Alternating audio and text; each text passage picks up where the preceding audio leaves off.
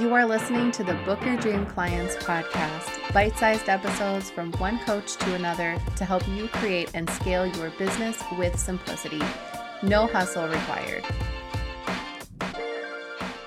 Welcome back to the Book Your Dream Clients podcast. Today we're going to talk about how to manage a coaching business when you work a day job. So sit back, relax, and enjoy.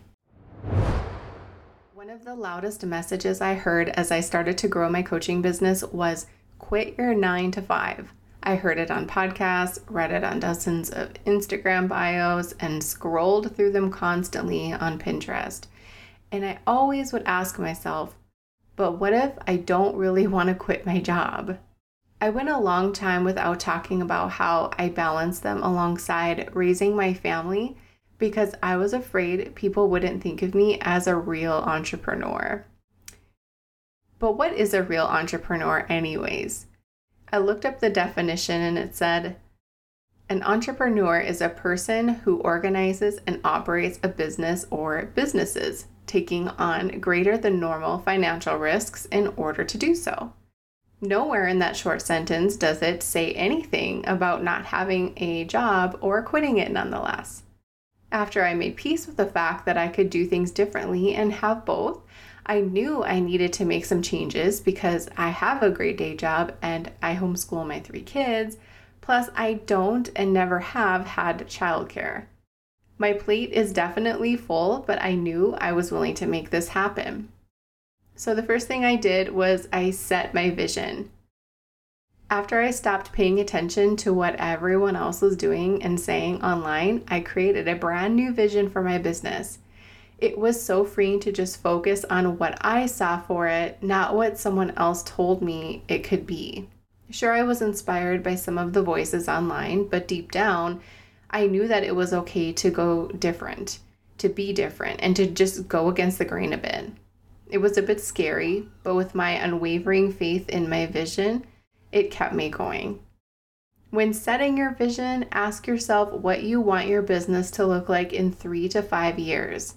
Describe your perfect day, how you bring in an income, and how you show up online, plus what you're known for, and then give as much detail as possible. This exercise will allow you to see what you need to start doing now and what you may already be doing too.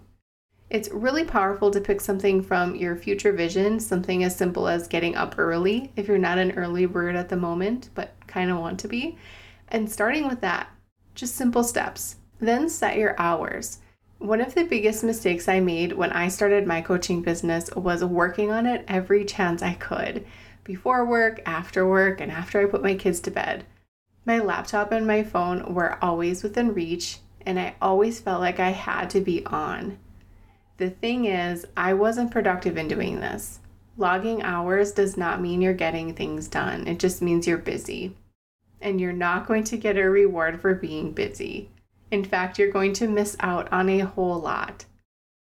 Giving yourself less time to work on your business and setting your hours and sticking to them doesn't mean you're not going to get anything done. In fact, it could very well mean the opposite. I don't know about you, but if I give myself four hours to get some blog post graphics done, I'll probably take up that whole amount of time. But if I give myself 15 minutes, I'll get it done.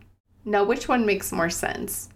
So, here's what I recommend my clients do when we start setting their hours they grab a piece of paper, a pen, highlighters, or markers, and they write down the days of the week on a piece of paper. Then I ask them to highlight the days they have some time to work on their business, and it might not be every day, and that's totally fine.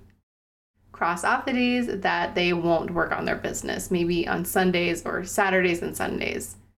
Determine the hours on each available day. So if you're only able to work Monday and Thursday, which hours are you willing to put in your full focus into your business?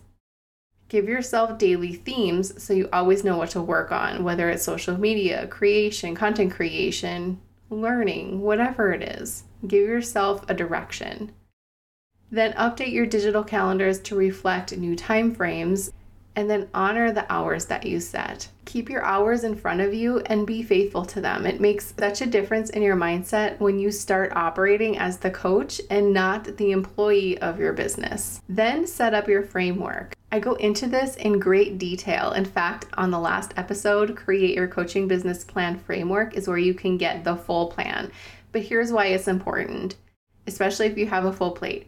Having a framework to look and build off of creates structure and focus. So many of us can get easily inspired, and it's important to have a home, your framework, to come back to. Otherwise, you keep yourself stuck and overwhelmed with nowhere to turn. Your framework is always there to help bring you back to reality and keep you in line. When I work with coaches who are balancing their career and family alongside their business, I like to remind them that if they want more, then they can have it, but they don't have to sacrifice what's important to them to make it happen. In my book, the family should always come first. And your business doesn't define you, it's a facet of who you are. And it should fit into your daily life in a way that works for you and all of the other blessings in your life. I hope you found this episode helpful. Let me know any thoughts or questions that might come up while you're listening. And if you have anything that you'd like to comment on, please send me a DM on Instagram. I would love to hear from you. And I will see you on the next episode.